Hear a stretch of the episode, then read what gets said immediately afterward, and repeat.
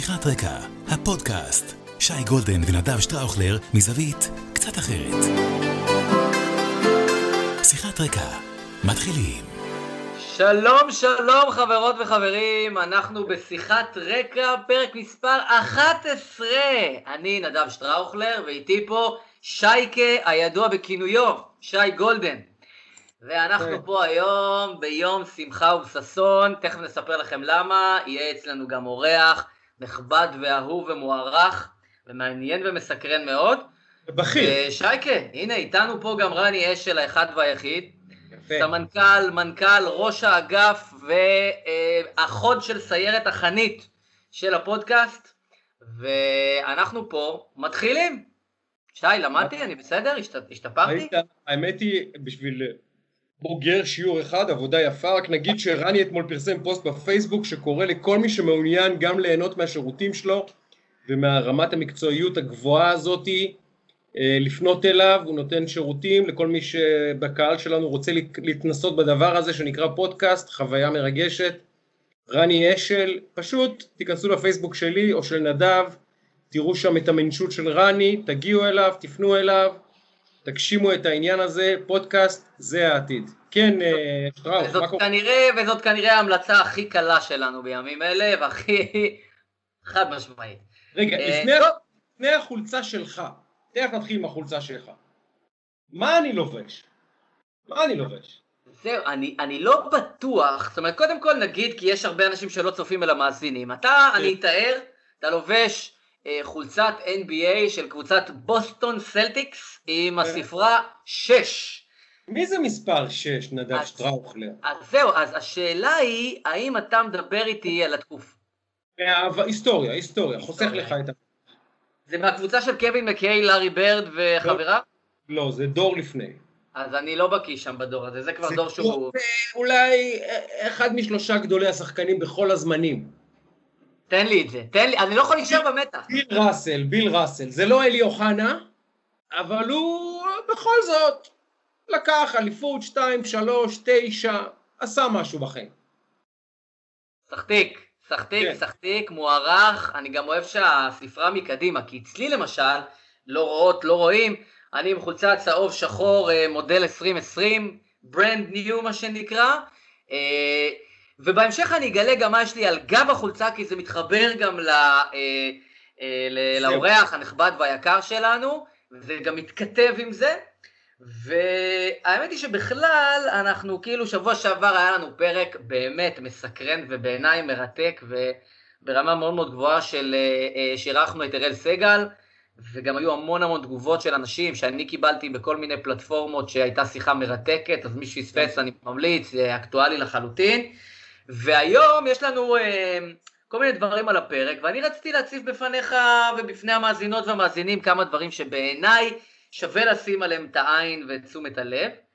אה, תראה, היה באיזה עמוד 68 למעלה מצד שמאל אה, בפינה ליד המודעות אבל, וגם במהדורות המרכזיות, איזו ידיעה שהיא היא באמת, היא כאילו הייתה לא נעימה לחלק מהאנשים כנראה, היא הייתה אפילו קצת כואבת, היא הייתה אה, כמעט הודעה של, באמת מודעת אבל שגורה שכזאת, שלא נעים אבל צריך לשים וכזה, ואני כמובן מדבר על השלום עם בחריין, כן. כאילו, שלום עם בחריין, ואנחנו כאילו מדברים על, אה, כן גבירותיי ורבותיי, אנחנו נאלצנו להודיע כעת על, כן, רגע, חושבים לי באוזנייה, יש לנו. הסכם נרמול יחסים מאכזב נוסף עם מדינה ערבית, בחריין, הסכם נרמול שמעיד על כך שישראל אינה הולכת בכיוון הנכון.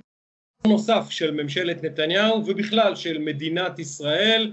עמכם, אה, עמכם הסליחה על החדשות הקשות האלה, אנו מקווים שהרחקתם את הילדים מהמסך. ידיעה כזאת, נכון? כן, זה, זה אכן תמונות קשות, אנחנו מצטערים שאנחנו נאלצים לבשר לצופים, ואני אומר, תגידו לי, מה נפלתם על הראש? עושים פה שלום ועוד שלום. עכשיו, בחייאת, בחייאת, בחייאת, קצת, קצת פ- קור טוב של הוגנות. אנחנו עושים פה שלום עם מעצמה, עוד מעצמה, עוד מעצמה, ובחריין היא לא איזה, כאילו, אתה יודע, מקום שלושת אלפים בתל"ג, זו מדינה רצינית, עם גבול ומ- ומדיניות חוץ סדורה, עם הרבה אתגרים שהיו לנו איתם גם בעבר, לא ברמת עכשיו מלחמה עם הפלסטינאים או עם הירדנים, אבל זה בכל זאת מדינה מוסלמית, מדינה ערבית, ש, שעושה איתנו נרמול של היחסים, הסכם שלום אמיתי, ו, וכאילו מתווכים את זה לציבור כאיזה בשורת איוב, ואני אומר, אולי תפסיקו לשפוט את הדברים האלה מהמשקפיים של ביבי לא ביבי, אולי תשווקו את זה או ת, תשקפו לציבור את הדבר האמיתי הזה, קצת כתבות על מה המשמעות של הדבר הזה, קצת מסגור של האירוע הזה כאירוע שהוא היסטוריה, בכל זאת, לא כל שני וחמישי עושים פה אה, אה, הסכם שלום עם מדינה מוסלמית, וכשאני כותב על זה ואני שמח על כך, אומרים לי, אה, זה בגלל, אתה שמח על זה כי זה ביבי, ושופטים את זה, כי עושים לי השוואה בין זה להסכם השילומים, להסכם עם המצרים, זה לא באותו גודל. מה, מה כאילו על מי יש יותר גדול? עושים פה הסכם שלום, תשמחו. למה לתווך את זה כמודעת אבל? רק כי ביבי הביא את זה, אוי ואבוי. מה, מה נהיה? אני יכול לסבר את אוזנך, בדקתי מי המדינות שתורמות הכי הרבה לחמאס. להלן החמש שאני מצאתי, אוקיי? לפי פרסומים זרים כאלה ואחרים, בגדול זה הולך ככה, מקום הראשון איראן, בהפרש גדול. מקום השני ערב הסעודית. מקום שלישי, בחריין. מקום רביעי, כווית. מקום חמישי, איחוד האמירויות. מה שאומר שישראל כוננה יחסים דיפלומטיים סלאש שלום, סלאש הסכם עודפים, סלאש הסכם חיבוקי, מה שנוח לכם לקרוא, עם שתיים מהחמש המממנות של החמאס. עכשיו מי שחושב שזה לא היסטורי ולא אסטרטגי ולא דרמטי, אה, לא יודע.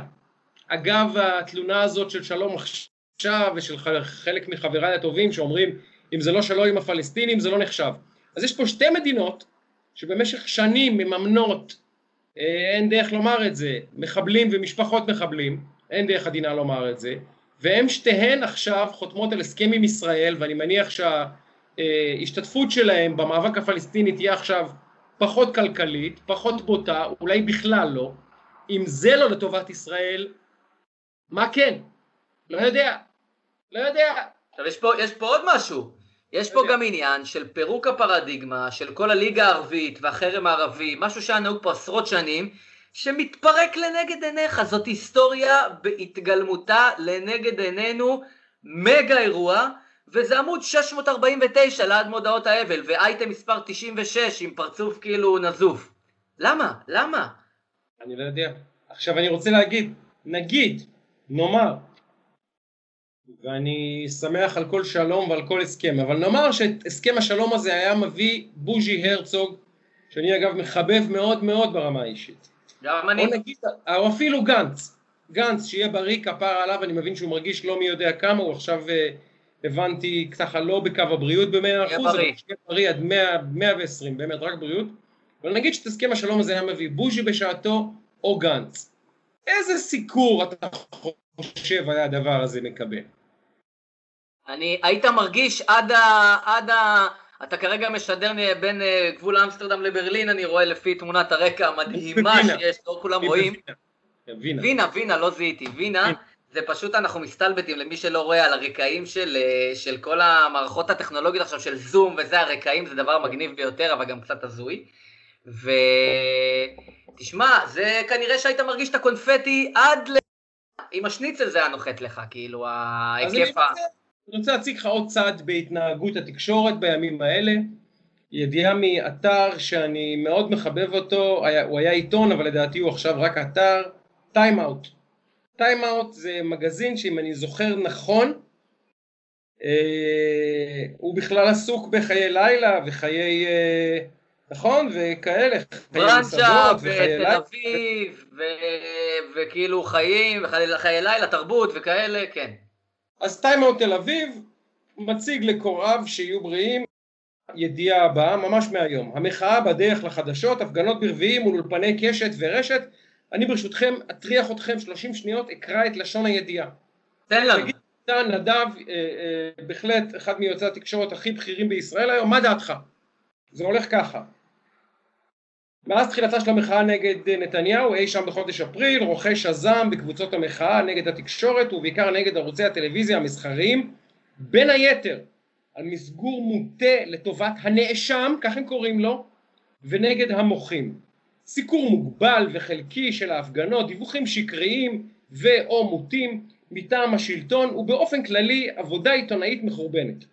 ביום רביעי הקרוב, בסוף הפוסט יש שעה ומקום בדיוק, בין 4 ל-7, מתכוונת קבוצת המחאה הצוללות חקירה עכשיו להביא את הזעם הזה לבנייני קשת ורשת ברמת החייל ולאולפן חברת החדשות בנווה אילן. אני לא רוצה לקרוא את כל הידיעה, אבל הידיעה הזאת היא פשוט פמפלט, אין דרך אחר לומר את זה. אני גם לדעתי מעריך מי כתב אותה, אני מכיר את הקולות של הכותבים בעיתונות העברית, אני יודע מי כתב אותה, לא, לא נזכיר את שמו, זה גבר. שנינו אבל... חושבים אה, את אותו שם כרגע, כן. מי שקורא בידיעה עיתונאית לראש הממשלה הנאשם, הוא אומר לך איך להתייחס לידיעה הזאת. מי שבסוף הידיעה אומרת, אה, בגלל הסיקור המוטה של רשת וקשת, המחאה הזאת במצב לא טוב, ויש להפגין בין שבע, סליחה, בין ארבע לשבע מול קשת ורשת כדי לעורר את הציבור, הוא בעצם הופך להיות תועמלן, לא עיתונאי. עכשיו אין שום בעיה, אני ממש מעריך את החברים בטיימאוט, אנשים טובים, עיתונאים טובים, עושים את העבודה שלהם ובטח גם מאמינים מאוד בכל מילה שהם כותבים, אבל חברים, זו לא עיתונות. אין לי מושג מה אתם חושבים שאתם עושים שם, אבל זו לא עיתונות. אתם יכולים לפתוח בלוג ולקרוא לו אה, אה, נתניהו לכלא ולפרסם את זה שם, אבל בכלי תקשורת, בכלי תקשורת, בטח כזה שמתיימר או מנסה, או מנסה לשחק אותה כלי תקשורת, זה טקסט שאם אני העורך שלו, אני אומר להם חברים, תחזרו אליי עם טקסט אחר, בסדר? אתם רוצים להגיד שיש הפגנה? מאה אחוז, לגיטימי, חדשות, נגיד, אפשר להתווכח על זה. אבל לקרוא לראש הממשלה נאשם, ושוב אני מפנה אתכם לטיימאוט, יש שם בין 12 ל-15 קריאות לאנשים להצטרף להפגנה. זו לא עיתונות. עכשיו, אני מזכיר לך שבכל מוצ"ש נפתח אולפן פתוח אחרי החדשות, מתשע עד חצות, אחד בלילה, עד שאחרון המפגינים ואחרונת המפגינות קיפלה את הבסטה, רק אז מסתיים השידור. כבר, אני לא יודע כמה שבועות זה נמשך, שלוש, ארבע, ארבע שעות בכל יום שבת, בכל מוצ"ש יותר נכון, שידור ישיר ממחאה שבמקרה הטוב יש לה נגיד, אתם יודעים מה, אני הכי לארג'י המפגינים, מאה אלף איש. נגיד, מאה אלף איש בנגיד 200 מוקדים. נגיד, 20 פה, 30 שם, 20 פה, 50 פה. ידיעה עיתונאית לגיטימית? בטח. ראוי לאייטם בחדשות? בטח. סיקור של 4 שעות לייב כבר חודשיים ברצוף, כל מוצ"ש? לא חברים. זו לא עיתונות, זה לא טלוויזיה, מקדמים את האג'נדה שלכם, את הנטייה שלכם, את הפילוסופיה שלכם, את האמונה שלכם, על גבי הכלי תקשורת שבהם אתם עובדים. ואין שם מנכ"ל, או אין שם עורך ראשי שיגיד חבר'ה, התבלבלתם. כי אם אתה אומר להם התבלבלתם, אתה ישר ביביסט. זו סתימת פיות, התקשורת אה, שפוטה של ביבי, ערוץ 13 בידי שרה ויאיר וכל החרא הזה, נכון? אנחנו מכירים את זה כבר. אבל אני אומר לך כעיתונאי שבמקצוע הזה כבר 20 ולא יודע כמה שנה, וגם בטלוויזיה 10 שנה, ראיתי איך מקבלים החלטות. אולפן פתוח פותחים רק כשיש דרמה גדולה, חס ושלום, לא עלינו, לא עלינו, פיגוע או רצח של יהודים, חס ושלום. לא נגיד אבל, אה, לא הסכם שלום. שלום. או הסכם שלום, גם זו עילה לפתוח. אבל לא פתחו הסכם שלום, לא פתחו אולפן פתוח מיוחד להסכם עם בחריין. בסדר. אבל כל מוצ"ש, ארבע שעות, שידור ממוקדי ההפגנות, ואז אתם אומרים התקשורת לא נותנת לנו רוח גבית, בוא נלך להפגין נגד רשת וקשת. אין לי מילים כבר. אני רוצה להגיד לך שני דברים. אחד, אין לי טענות לטיימאוט. אין לי, אתה תתפלא, אין לי טענות לטיימאוט, גם אין לי טענות להארץ, ואני חושב שהעיתונות כמו שאתה מבין אותה, וכמו שאנחנו הבנו אותה, וכמו שנהוג היה להתייחס אליה בעבר, השתנתה. אין לי טענות אליהם מכיוון שזאת האג'נדה הברורה שלהם, הם אומרים אותם בריש גלי, אתה לא רוצה אל תצרוך אותם, אבל אני אומר, תנו איזה גילוי נאות, אנחנו, טוב, העמדה שלנו היא כזאת וכזאת, אל תשחקו את האובייקטיבי, כמו שדיברנו על התנועה לאיכות השלטון. התנועה לאיכות השלטון זה שם שבבסיסו הוא רמייה, הוא הונאה. תגיד, אני התנועה להעיף את ביבי מהשלטון, סבבה, אבל התנועה לאיכות השלטון, כשאתם לא חוקרים, לא בודקים, לא מפרסמים, לא שואלים על הקלטות הקשות שהתפרסמו על מנדלבליט ושי ניצן ודינה זילבר, אז אתם לא התנועה לאיכות השלטון. וטיים אאוט, זה שהוא, אה, אה, פעם, אני מבדיל את זה, בין פעם אחת שהוא קורא להפגין מול מערכות החדשות ומול מערכות התקשורת, בתפיסה שלו הוא צודק. אתה יודע מה, אני גם חושב שהוא ישפיע כשהוא יעשה את זה. אני, אני מבין אותו לגמרי באג'נדה שלו, כל עוד הוא אומר, זה אני, וזה בסדר. כמו שלהארץ יש דעה, למקור ראשון יש דעה, העיתונות היום היא עיתונות סובייקטיבית פר סי. רק אחד, בואו נגיד את זה. ושתיים, הטענה, ועל זה אני מסכים איתך, הטענה שהסיקור, לכאורה, כפי שאומרים, סיקור מוטה לכיוון שלו בעד נתניהו, זה כבר, אתה יודע, זה כבר, אני לא יודע להגיד, זה, יש את המקפצה במשחקים האולימפיים של החמישה מטרים, ויש את המקפצה כן. של עשרה מטרים, אה, בנו מקפצה חדשה של שלושים מטר, וזה משם. זאת רמת המקפצה, כלומר, זה צריך מקצוע אולימפי חדש בקפיצה, מהמקפצה. כי, כי כשאתה מסתכל, דיברנו על זה, על, על הקטע של, קראנו לזה הבכי של התינוק שלי מול הבכי של התינוק של התינוק האחר. היום יש כמעט יותר עיתונאים שנמצאים בהפגנות ולא מסקרים, אלא, אלא מפגינים מאשר אה, מסקרים. או זה כבר נהיה אחד בתוך השני, וברור שכשהעיתונאים מסקרים משהו שהוא כואב להם באופן אישי, הם מסקרים את זה מזווית סובייקטיבית, מזווית מוטה מאוד, ו- וזאת נקודת הפתיחה. ואני חושב שזה כמעט מבחינתם אוב- אובייקטיבית, ככל שניתן, לבוא להגיד שלא מסקרים את זה מספיק, זה עזות מצח. כי זה כבר מהמקפצה, כי אני חושב על ההתנתקות, ואני חושב על הסכם השלום עם בחריין, ואני חושב על הפגנות הנכים, ואני חושב על אלף דברים אחרים, שעליהם אף אחד לא פתח, ואף אחד לא עשה מהדורות, ואף אחד לא עשה שום דבר, ועל זה, אתה יודע, טירוף חושים.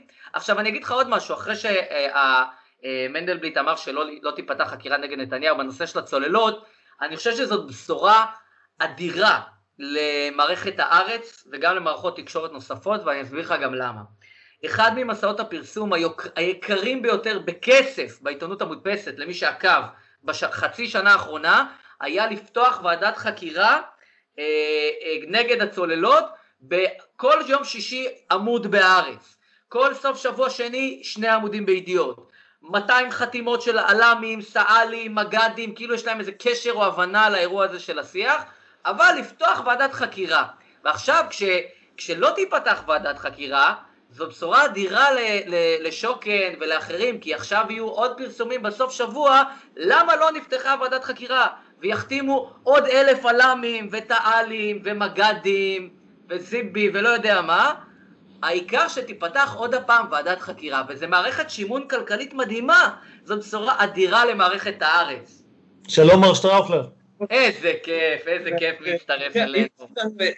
את האורח שלנו, אגב, נציג אותו, השר לביטחון פנים וידיד המערכת ואחד הג'נטלמנים היותר אה, אהובים עליי היום בפוליטיקה הישראלית, אמיר אוחנה, השר לביטחון פנים, אדוני, מה שלומך, תודה רבה על זמנך. בסדר גמור, אני מגיע מישיבת סיעה כרגע, ומאוד מאוד חיכיתי לשיחה הזאת איתכם. אני גם אוהב אתכם, את שניכם, וגם אוהב את הפודקאסט ואוהב את הקונספט. אני חושב שזו פעם ראשונה, תקנו אותי אם אני טועה, שאנחנו עושים את זה מרחוק ב, ב, באמצעות האמצעים האלקטרוניים שלנו, לא?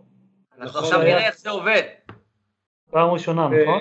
אני רק אסבר את אוזני הציבור ואומר להם שכאשר פניתי לשר ולדובר שלו איתי, שהוא אגב אחלה בן אדם ואחלה דובר, ודיברתי איתו על הפודקאסט, השר אמר ידידי, יש סגר, אם זה יקרה, זה יקרה רק בזום או בכל אה, סיטואציה אחרת. אני את ההנחיות ואת התקנות לא מתכוון להפר, אמרתי לו, כי, אמרתי לו אולי נעלה למשרד שלך, ולא, הוא אמר לא, לא, לא, אי אפשר לשמור שם על סגר, על ריחוק חברתי, אנחנו נעשה את זה כמו שצריך, באופן מקוון, זו התקופה וככה נעשה. אז קודם כל, אה, אז... כל הכבוד על זה. אני רוצה להעיר הערה קטנה בקשר למה שאמרת עכשיו. אגב, אני מבין שיש לנו זמן להבדיל מהרעיונות הרגילים, אני לא צריך לראות את כל המסרים בתוך אה, דקה וחצי, אנחנו פה בניחותא, נכון? בנחת. אז מה שאמרת בנחת. מאוד חשוב, והנה תראה, למרות שפתחנו אה, אתמול את הסגר, ולמעשה יכולנו לקיים את הרעיון הזה במסגרת הכללים, שלושה אנשים בחדר, עם מרחק וכולי, אנחנו עושים אותו ככה. אני חושב שיש בזה מסר חשוב, אני מנסה להגיד לציבור כבר הרבה מאוד שבועות, לא כל מה שמותר מומלץ, בסדר? גם אם מותר להיפגש, תנסו לצמצם את המפגשים. גם אם למישהו מותר לעבוד, מהב... לעבוד במקום העבודה, תנסה לעבוד מהבית, אם אפשר. כל הסיפור של הנגיף הזה הוא מפגש בין אנשים, ככה הוא מפיץ את עצמו. והמטרה של הסגר, המטרות של כל ההנחיות והגזרות הקשות שהציבור סופג בחודשים האלה זה לצמצם מפגשים בין אנשים כי ככה נגיף מפיץ עצמו. אגב זה לא מעניין אותו אם זו תפילה או הפגנה או חתונה או, או, או איזה בסוג, סוג, סוג של מפגש, פוליטיקה לא מעניינת אותו, דת לא מעניינת אותו, ביבי, נגד ביבי, בעד ביבי, זה לא מעניין אותו הדברים האלה, הוא רוצה מפגש בין אנשים כדי להפיץ את עצמו. ברוך השם שאנחנו עכשיו רואים נתונים חיוביים, אנחנו רואים ירידה משמעותית בתחלואה, אני רק מזהיר את כולנו לא להיכנס לשאננות, משום שבחודש אה, מאי-יוני אנחנו ראינו נתונים של כמה עשרות חולים חדשים ביום. אני אפילו אם אני לא טועה זוכר, זוכר יום עם תשעה חולים חדשים ביום, אולי קצת יותר נכון, מזה, נכון. אבל אלה היו המספרים.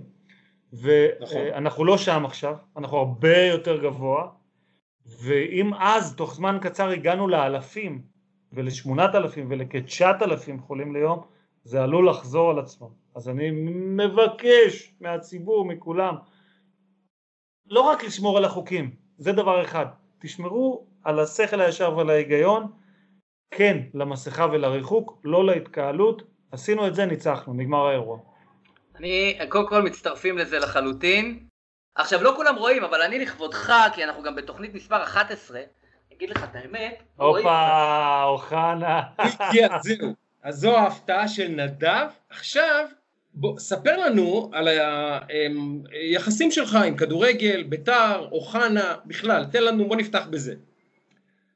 אה, להבדיל מהשם המחייב, אין לי, שום קשר, אין לי שום קשר לכדורגל, באמת, זאת האמת. אה, כלומר, אה, יצא לי דווקא בשנתיים, שנה, שנתיים האחרונות להיות בשני משחקים של בית"ר כמובן, כי אם כבר כדורגל אז שיהיה בית"ר, אבל אני לא הייתי מימיי אוהד כדורגל, אה, אני מאוד אוהב את אלי אוחנה, כפי שאפשר ללמוד מהבלורית, אני מחכה אותו כן, בעניין הזה. שניכם פרסומת לקשקשים, לשמפו לקשקשים. אבל, לא, אני גם אוהב אותו ברמה האישית. אבל אה, לא, אני, אני, אני לא אוהד כדורגל, כדורגל לא ליווה את חיי, אני כן מקפיד אחת לארבע שנים, יש לי חבר טוב כבר uh, למעלה מ-20 שנה, שאנחנו מקפידים לראות את גמר המונדיאל אחת לארבע שנים ביחד, אבל זהו, זה פחות או יותר כל הקשר שלי לכדורגל. לגיטימי, אני גם לא הייתי מוכשר בזה כשניסיתי לשחק.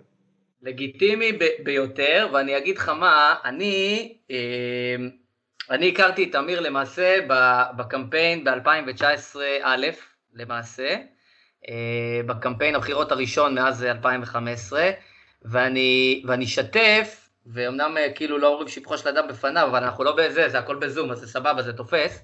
אה, ואני חייב להגיד לכם שאני כאילו מהרגע הראשון קלטתי את הבן אדם. קלטתי את הבן אדם, לא, את, לא את העניין כאילו הפוליטי והדברים שזה חלק כמובן, אבל קלטתי את הבן אדם.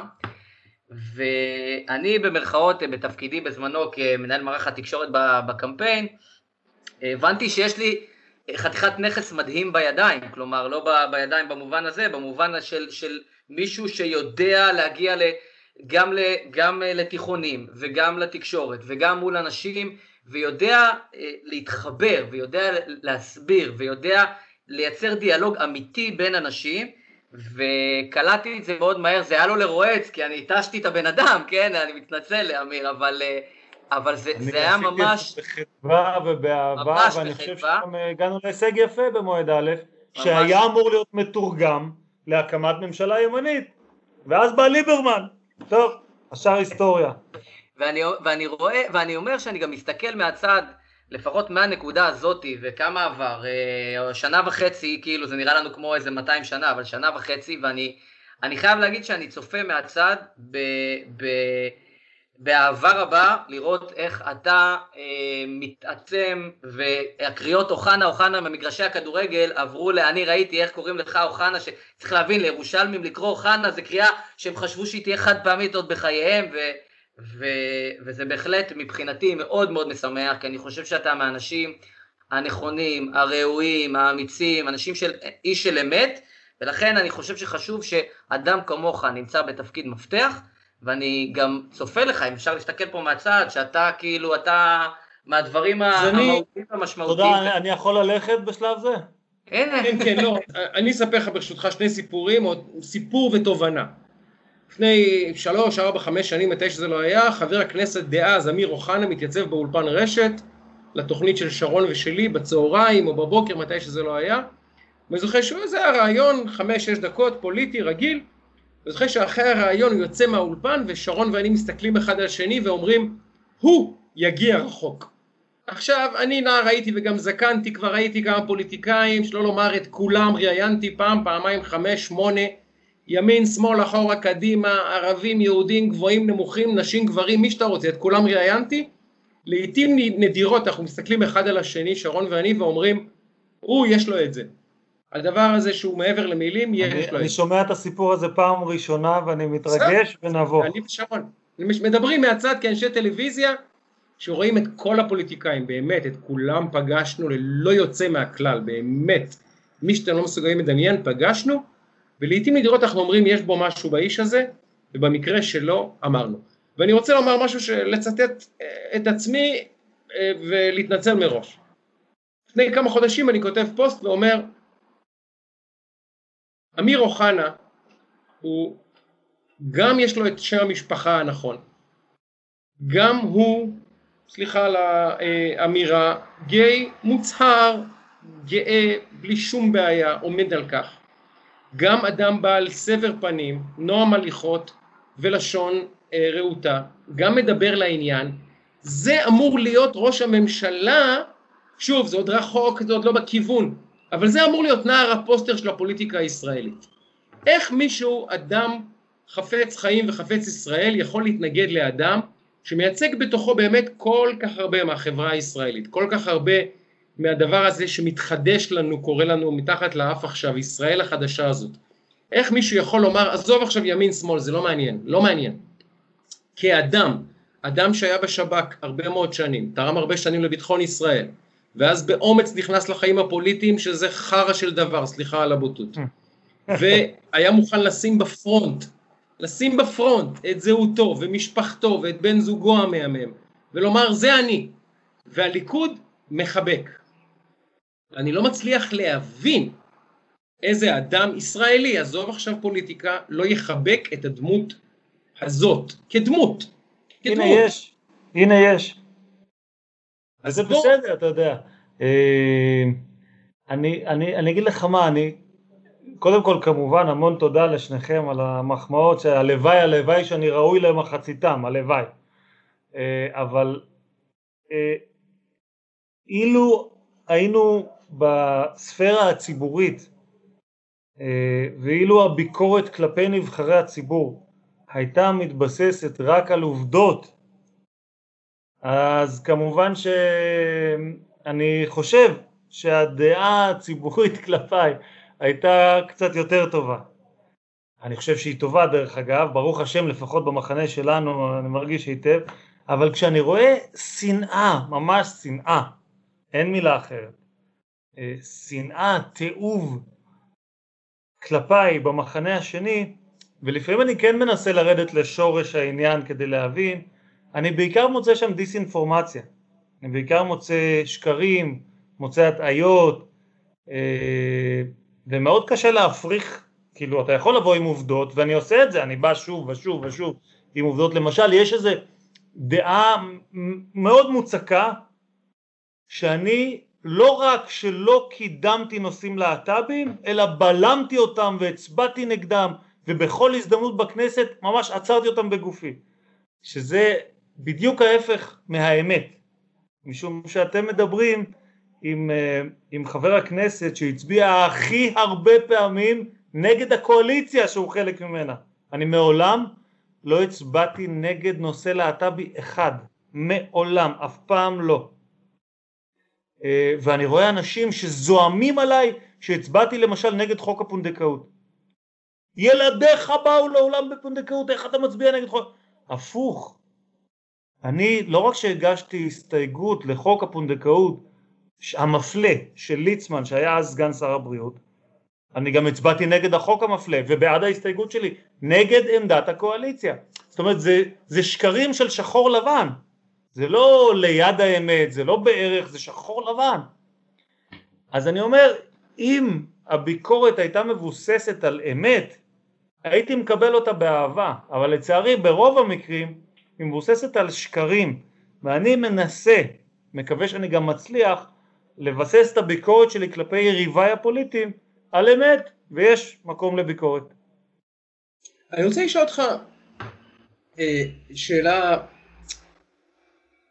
אתה יודע, לפני אה, יומיים שלושה שולח לי חבר תמונה של ערוץ 20 בנו שם איזה לוקיישן בכיכר הבימה, ואני זוכר שלפני שנה או שנתיים, אה, אמנון אברמוביץ', הוא אדם שאני מאוד מכבד ומעריך, אה, יוצא מסיקור אירוע ונתקל בקללות, נאצות, מילים שאין אין, אין לחזור עליהן, נורא, נוראיות שצריכים לגנות בכל תוקף, האיש מחזיק את צל"ש הרמטכ"ל על חלקו ביום כיפור, הוא באמת, את שלו הוא עשה.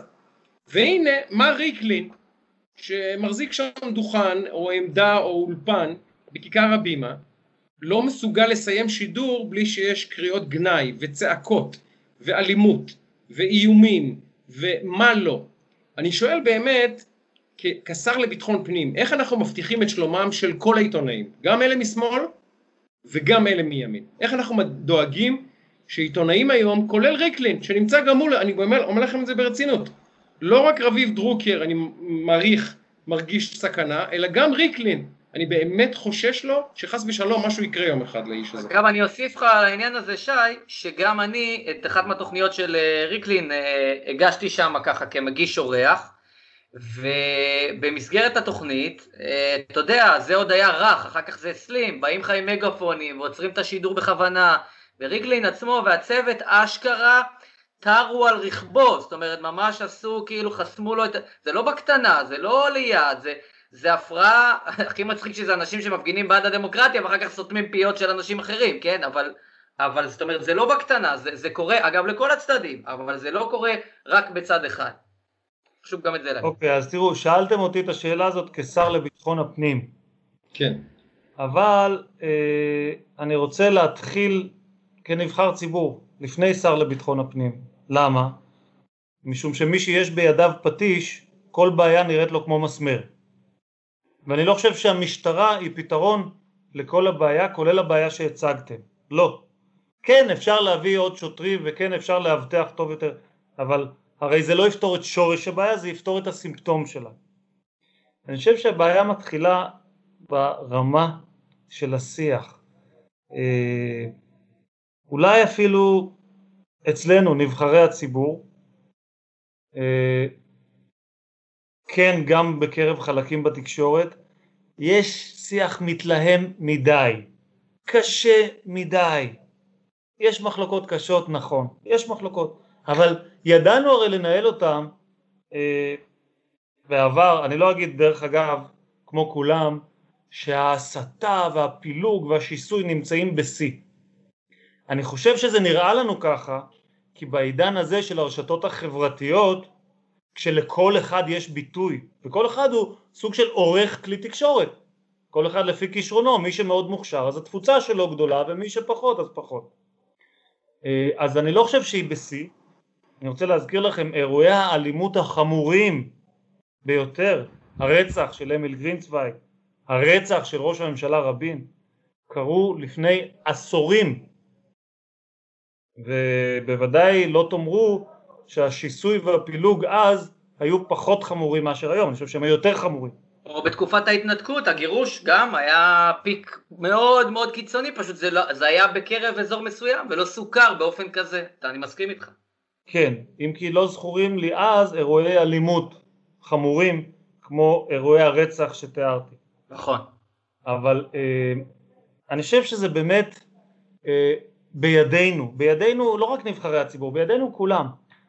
אני מסתכל על שניכם, אתם אנשים מאוד דעתניים, יש לכם עמדות, עם חלקן אני מסכים, עם חלקם פחות, אבל אתם לא נגררים לביוב של השיח הזה, שתשמע, אם אני חושב שהיריב שלי הוא, סליחה על הביטוי, ואני, ואנחנו שומעים גם דיבורים כאלה, היטלר, נאצי, פשיסט וכולי, אז, אה, אז בוודאי שאני ארצה להתנהג כלפיו באלימות. אם הייתה לי הזדמנות לנהוג באלימות קשה מאוד כלפי היטלר בזמן אמת, מי לא היה עושה את זה? מי לא היה עושה את זה? אה, הרי ניסו לחסל את היטלר אז בגרמניה, הלוואי שהיו מצליחים, לא הצליחו. אה, לכן כשאתה מוריד את הטון ובורר את המילים, אני חושב שאתה תראה פחות את האלימות הזאת כלפי עיתונאים וכלפי אזרחים. אני חושש לא רק מאלימות כלפי עיתונאים, שאותה כמובן, אתה יודע, זה מרגיש לי מביך אפילו להגיד שאני מגנה את זה, כי זה פשיטה, זה מובן מאליו, אז מה אתה צריך להגיד את המובן מאליו? אבל אני מגנה את זה, רק כדי שיירשם ברקורד. אבל אני חושש, חשש אמיתי, שי, מאלימות כלפי אזרחים. מסכים. אני רואה את ההפגנות, אני רואה את התיעוב, את השנאה, את העוצמות האלה שאני חייב להגיד, אני, אני מסתכל בסוג של תדהמה. הגענו לשם, אתה יודע, זה עם אחד, עם גורל אחד, עם היסטוריה אחת, יש לנו כל כך הרבה משותף. איך הגענו ל... ל... לאחוז את הגרונות אחד של השני ככה? אני מנסה, אני מקווה שמצליח, למרות שמאשימים אותי תמיד שאני בכלל אחד הגורמים לשיסוי ולפילוג, אני לא יודע מאיפה זה מגיע. עוד פעם, דיברנו על דיסאינפורמציה ועל עובדות, אבל אני מנסה בהתנהלות הציבורית שלי להביא להרגעת הרוחות, להורדת מפל... להביא לאחדות, כמה שאפשר.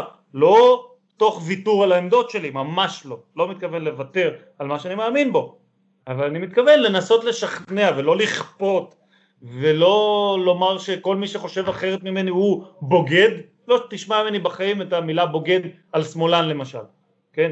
מאשימים אותנו שאנחנו חושבים שהשמאלנים בוגדים, חלילה. אה, אתה יודע, עוד פעם, לא רוצה להיגרר לקלישאות מביכות, some of my best friends וכולי, ובני משפחה, בוא, זה חצי מהעם שלנו. אה, אני מקווה שאם מספיק מאיתנו יעשו זאת, ועוד פעם, מאיתנו זה לא השרים והח"כים, מאיתנו זה אנשים כמוכם, אנשים כמונו, אנשים כמו אלה שצופים בנו. נאמץ את ה... לספור עד עשר, רגע, שנייה, לנסות להבין מה עובר על הצד השני.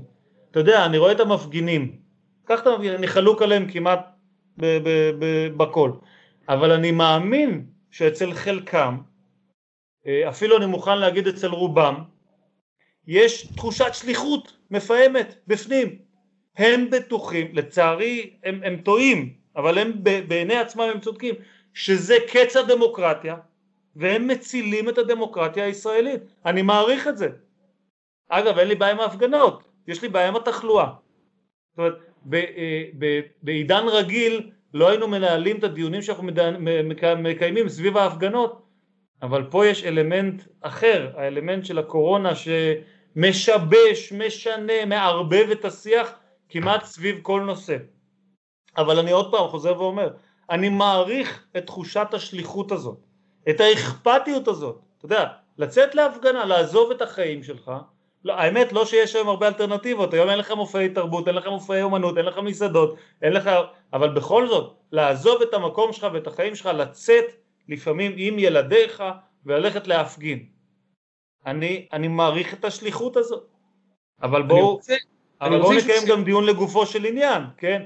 אני רוצה לשאול שאלה, שאלה בשם רני, שביקש ממני לשאול אותה ואני אנסח אותה, אני אנסה כמה שיותר קרוב. רני זה העורך והמפיק שלנו, אדם שבעצם הפודקאסט הזה חייב לו את חייו. רני אומר בעצם בשבועיים שלושה האחרונים הוא מרגיש שיש, אה, אה, גם אני מרגיש, אסקלציה ברחובות מבחינת אה, הווליום, מבחינת האלימות נגד מפגינים, מבחינת אזרחים שנכנסים אחד בשני, ואני חושש, וגם רני חושש, שאולי חס ושלום, חס ושלום, חס ושלום, אנחנו נגיע לנקודת אל חזור שישפך דם.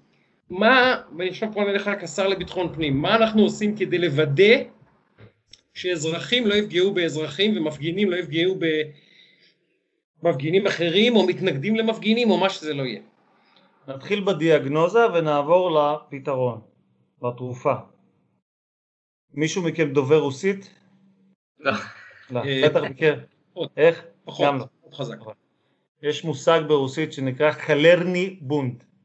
בתרגום לאנגלית cholera riots, בתרגום לעברית פרעות חולרה. המושג הזה הוא מושג תרבותי והוא מבטא את מה שזיהו בהיסטוריה האנושית לאורך מאות שנים בכל פעם שהתפרצה מגפה. קוראים לזה חולרה אבל הכוונה גם למגפות מסוג אחר. תמיד הניסיון של השלטונות בכל מדינה היה באותה דרך שבה שלטונות הנוכחיים בישראל ובעולם כולו מנסים להילחם בהתפשטות הנגיף. זה צמצום מפגשים, סגרים, איסור התקהלויות.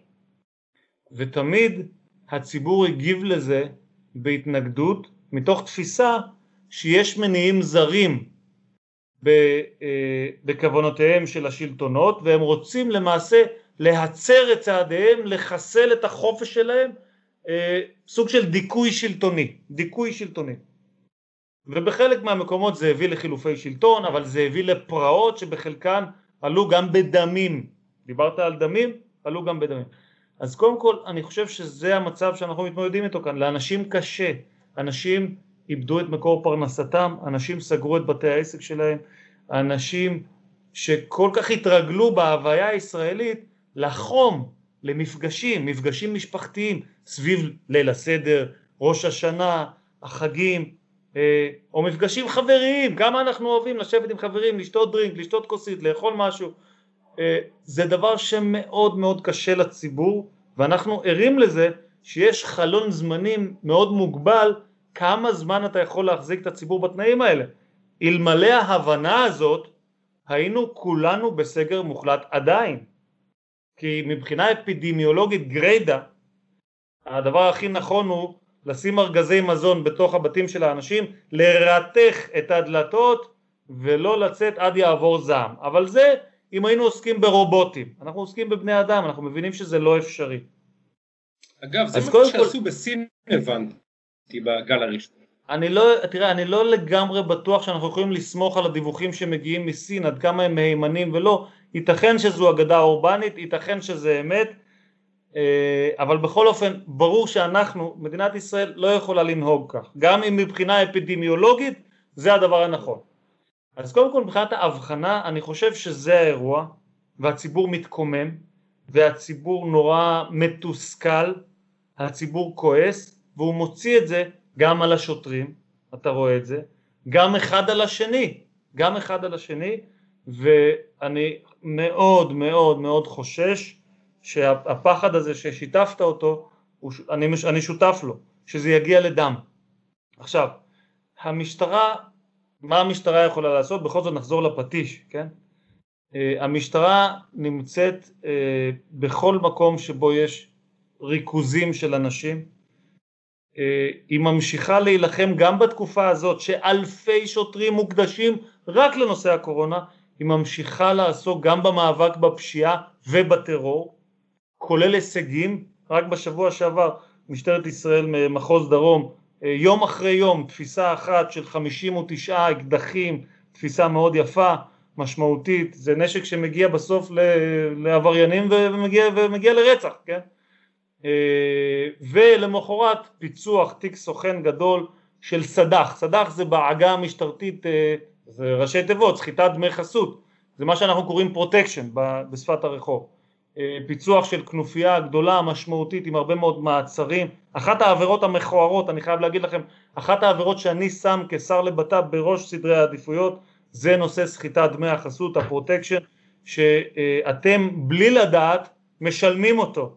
כי כמעט כל שירות שאתם צורכים, כולל חשמל למשל, בסוף בקצה יש איזו כנופיה של עבריינים סוחטי דמי חסות שמבקשים דמי חסות כדי שהם לא ישרפו ולא יבזזו ולא יהרסו את הציוד, זה נכון בתוצרת חקלאית, זה נכון במקום, בבנייה, בבניין זה בכלל מכת מדינה וזה מאבק שאני מתכוון לנהל אותו בכל הכוח.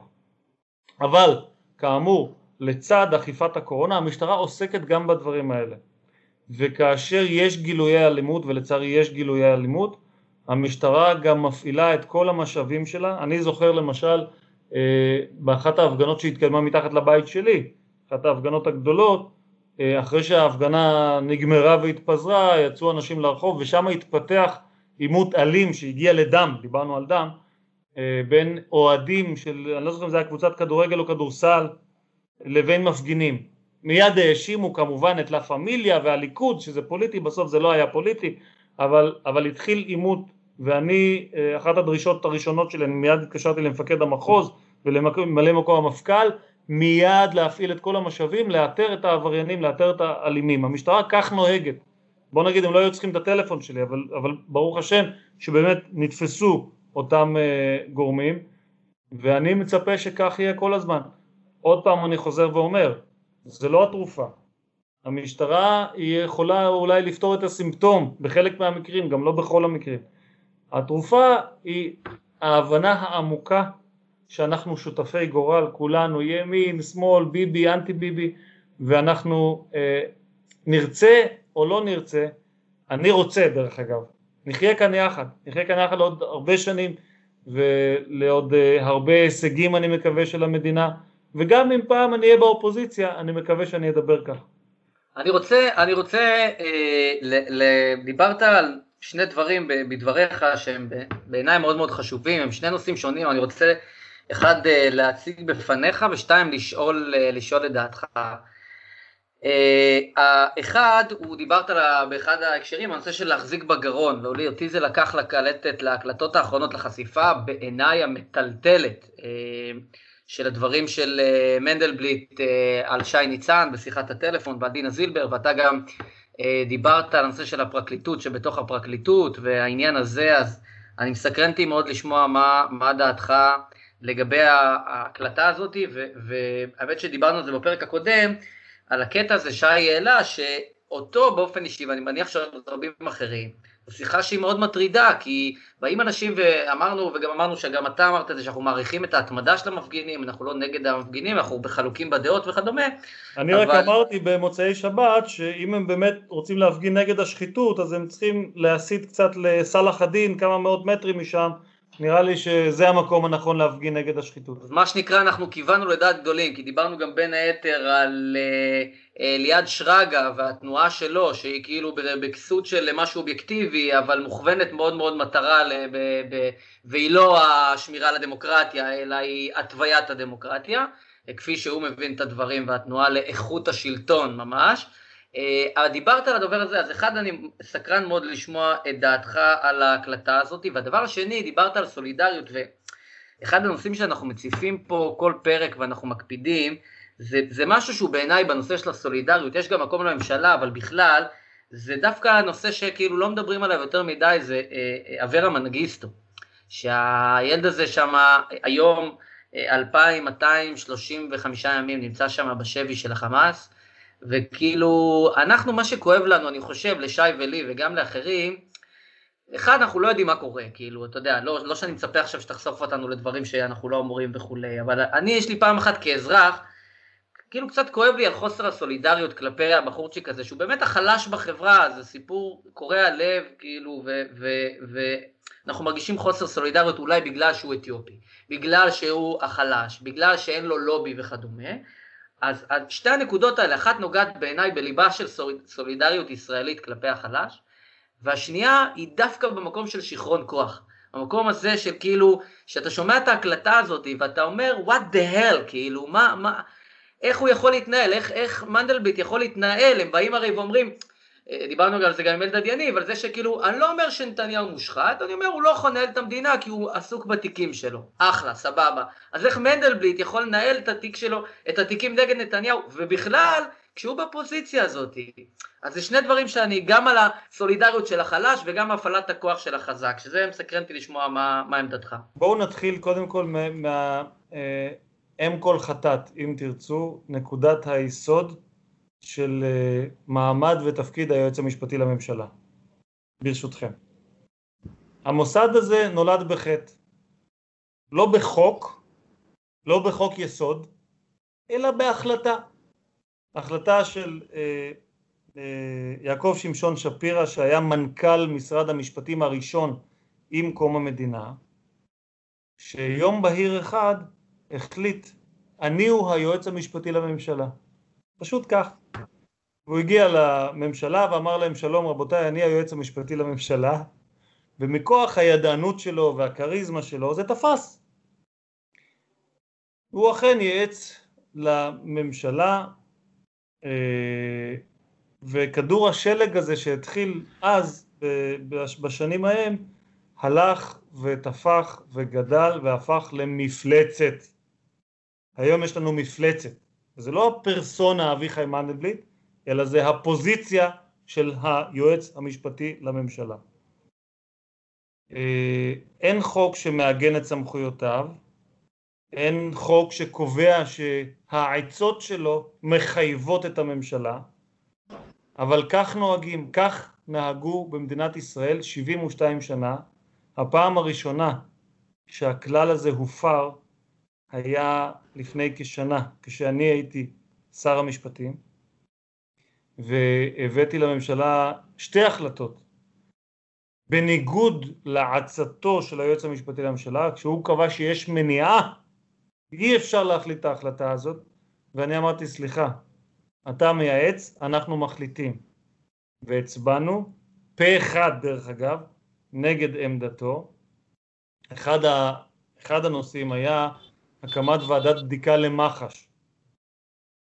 אני כעורך דין mm. פלילי מכיר ויודע כמה חוסר אמון יש בציבור כלפי מח"ש, וזה דרך אגב חוצה מגזרים, וזה, חוצ... וזה ארוך שנים, זה לא משהו מהזמן האחרון.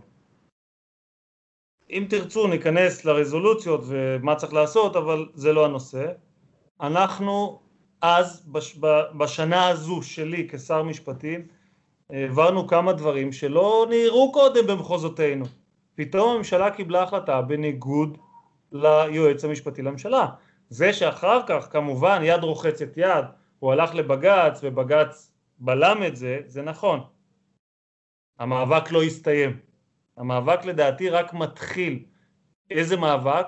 זה המאבק להשיב את המטוטלת למקום הנכון שלה באיזון הזה אה, של הדמוקרטיה הישראלית. אנחנו היום נמצאים בנקודה לא מאוזנת, שבה לפקידים ולמשפטנים יש כוח רב לאין שיעור ביחס לכוחם החלש והדליל של נבחרי הציבור, השרים וחברי הכנסת, ולמעשה היכולת של שר או של חבר כנסת, אם מישהו מכם מפנטז יום אחד להיות, אז הוא יתאכזב מאוד לגלות שהיא מאוד מוגבלת.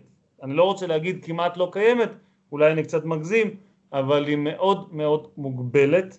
ראיתי את זה גם כחבר כנסת, בניסיון שלי להעביר חוקים או לבלום חוקים מהצד השני, אה, ראיתי כמה רב כוחם של המשפטנים ושל הפקידים אני רוצה למעשה, אני חושב שבחוק היועמ"שים שהגשתי למשל, שאומר שהשרים ימנו את היועצים המשפטיים של משרדיהם, בדיוק באותו אופן שהם ממנים מנכ"לים. או בפסקת ההתגברות, שמה אומרת פסקת ההתגברות? על מה החרדה, על מה טיפסו על הבריקדות כל המשפטנים?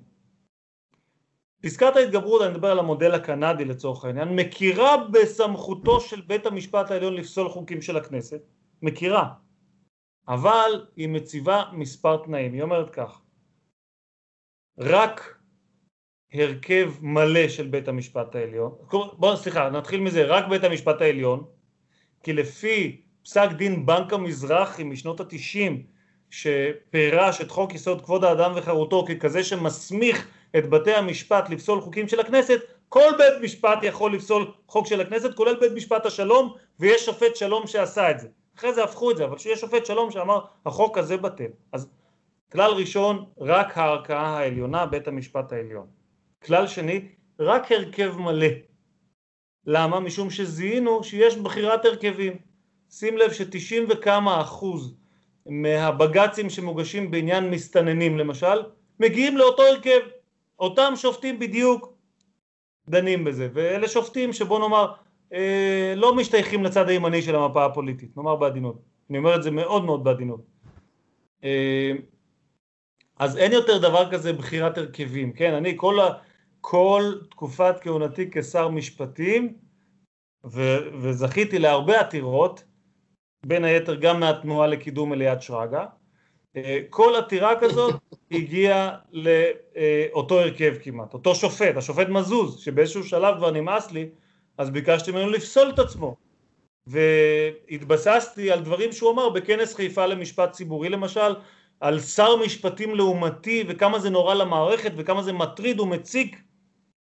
אחר כך הוא שיקר. הוא לא דיבר עליך, אבל מה אתה רוצה באמת? הוא שיקר. הוא לא דיבר עליך. השופט מני מזוז שיקר. הוא אמר בבקשת הפסלות, מה פתאום, לא התכוונתי לעותר בפנינו, למבקש בפנינו, אה, אחרי זה יצאה ההקלטה והשקר שלו נחשף.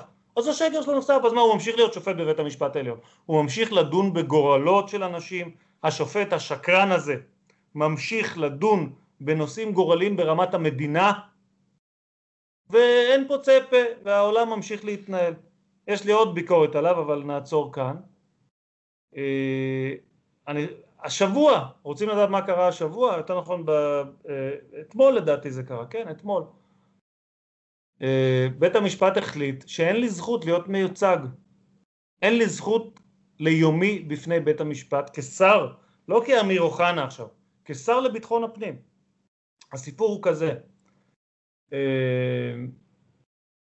הסמכויות של שרי ביטחון הפנים ושרי הפנים לפניהם על אה, אגף רישוי כלי ירייה היו סמכויות לקבוע קריטריונים לנשיאת כלי ירייה, לנשיאת אה, אקדח. ככה היה כל השנים, מקום המדינה ועד היום, 72 שנה, כך נהגו השרים לקבוע קריטריונים. כן, ומכיוון שמאז שנות התשעים רוב השרים אה, אה, לקחו קריטריונים מחמירים, כלומר כל פעם העלו את הרף של מי שרשאי להגן על עצמו, הרי מה זה להחזיק אקדח להגנה עצמית? בעצם צמצמו וכרסמו בזכות ההגנה העצמית של אזרחי ישראל. אבל קודמי בתפקיד, גלעד ארדן, לראשונה סוף סוף שינה את המטוטלת והוא קבע קריטריונים שמאפשרים, אני רוצה להזכיר לכם, היינו בסכין תיפאדה, כן, 2015-2016 אה, והיה צורך לאזרחים להגן על עצמם אני מזכיר לכם, אז אזרחים הגנו על עצמם עם נונצ'קו ומטריה ומוט סלפי ועגלת קניות ומגש פיצה וגיטרה. לא. לא המצאתי אף דבר, כל זה היה במציאות. ואני אז הקמתי את השדולה, שדולת הנשק בכנסת שעמדתי בראשה וקראתי לשר ארדן לבוא ולשחרר את הקריטריונים, להקל על אזרחי ישראל להגן על עצמם ולשמחתי זה נפל על אוזניים קשובות והוא אכן קבע קריטריונים, למשל תבחין חקלאי. חקלאי היום רשאי רק מתוקף זה שהוא חקלאי להוציא רישיון לכלי ירייה. אה, מורה דרך, אחד הפיגועים, הפיגוע בארמון הנציב על ידי משאית שדרסה קבוצה של חיילים, קבוצה של צוערים, אם אתם זוכרים. בד אחד, שם, אני זוכר, בד כן, אחד. נהרגה שם שיר חג'אג' שההורים שלה הרצל ומירב עד היום אנחנו בקשר, באמת, אה, אנשים נפלאים שמקדישים את חייהם למאבק בטרור. זה כרגע לשם כך הם מקדישים את חייהם. אה, אה, מי שירה ראשון במחבל, בנהג הדורס, למרות שהיו שם הרבה חיילים חמושים, היה אזרח, זה היה מורה דרך. הוא שלף את האקדח, כיוון וירה ועצר אותו. אחר כך הצטרפו לירי גם החיילים, אבל הוא היה הראשון. ולהיות הראשון זה תמיד חשוב, אתה מוביל, אתה מנהיג. אז תבחין מורה דרך. לאחר מכן כמובן התבחין המשמעותי ביותר שהוא פתח זה רובעי 07. מתוך הנחה שיש לנו הרבה אזרחים שהם גם לוחמים והיו לוחמים ויודעים איך להתנהג עם נשק ויודעים איך להגן ואיך להילחם בטרור, למה אנחנו לא מאפשרים להם לעשות את זה? ואני תמכתי ואני עדיין תומך וחושב שזה נכון. אם תשאל אותי אני אגיד לך מה בעיניי צריך להיות. כל אזרח שאין לו עבר פלילי ו/או רפואי רלוונטי וששירת או משרת במילואים צריך לאפשר לו להחזיק, אם הוא רוצה, להפשיט, להחזיק אקדח להגנה עצמית. זה בעיניי אה, יעד שצריך לשאוף אליו. אבל התנועה שנקראת האקדח על שולחן המטבח החליטה להגיש עתירה לבית המשפט העליון שיאמר ש... הקריטריונים אינם עוד נחלתו של שר הבט"פ, אלא של ועדה בכנסת, ועדת הפנים. הוועדה תאשר תקנות שהם אלה שיקבעו. עכשיו, בסדר, אפשר להתווכח על זה, אפשר להתווכח על זה. זו העתירה. אני כשר לבט"פ, שהנושא הזה באמת אה, אחד הנושאים המרכזיים שלו, כאמור הקמתי את שדולת הנשק בכנסת, זה נושא שמעסיק אותי, אה, אה, התנגדתי לכך, אמרתי לא, זה, זה דבר שמצריך גמישות משום שברוך השם היום הטרור ברמה נמוכה אבל זה יכול לעלות תוך זמן קצר ואתה צריך גמישות תפעולית כדי לאפשר לאזרחים להגן על עצמם. אני מתנגד שזה יהיה הליך פרוצדורלי ארוך ומסורבל של תקנות בכנסת. היועץ המשפטי חלק עליי. היועץ המשפטי חושב אחרת. חוזרים ליועץ המשפטי, כן? קודם כל אני חושב שהעמדה שלי היא סבירה. אפשר לחלוק עליה, אפשר, אבל היא לא בלתי סבירה באופן קיצוני שהיועץ המשפטי לממשלה שכאמור איננו נבחר ציבור והוא לא פוליטיקאי, הוא לא אמור לייצג אג'נדה אלא הוא אמור לייצג את הממשלה. והוא היה יכול לומר אוקיי עמדתך איננה בלתי סבירה באופן קיצוני ואני מוכן לייצג אותה אבל ניחא לא רוצה לייצג אותה. טוב? אז תאפשר לי ייצוג חיצוני ביקשתי ממנו בסדר אל תייצג אותי עדיף אם אתה לא מאמין בזה שלא תייצג אבל תן לי ייצוג חיצוני. סירב לזה. סירב לדבר הזה. אני שלחתי הודעה לבית המשפט העליון ואמרתי להם כך, אמרתי רבותיי, אל תשחקו בנדמה לי.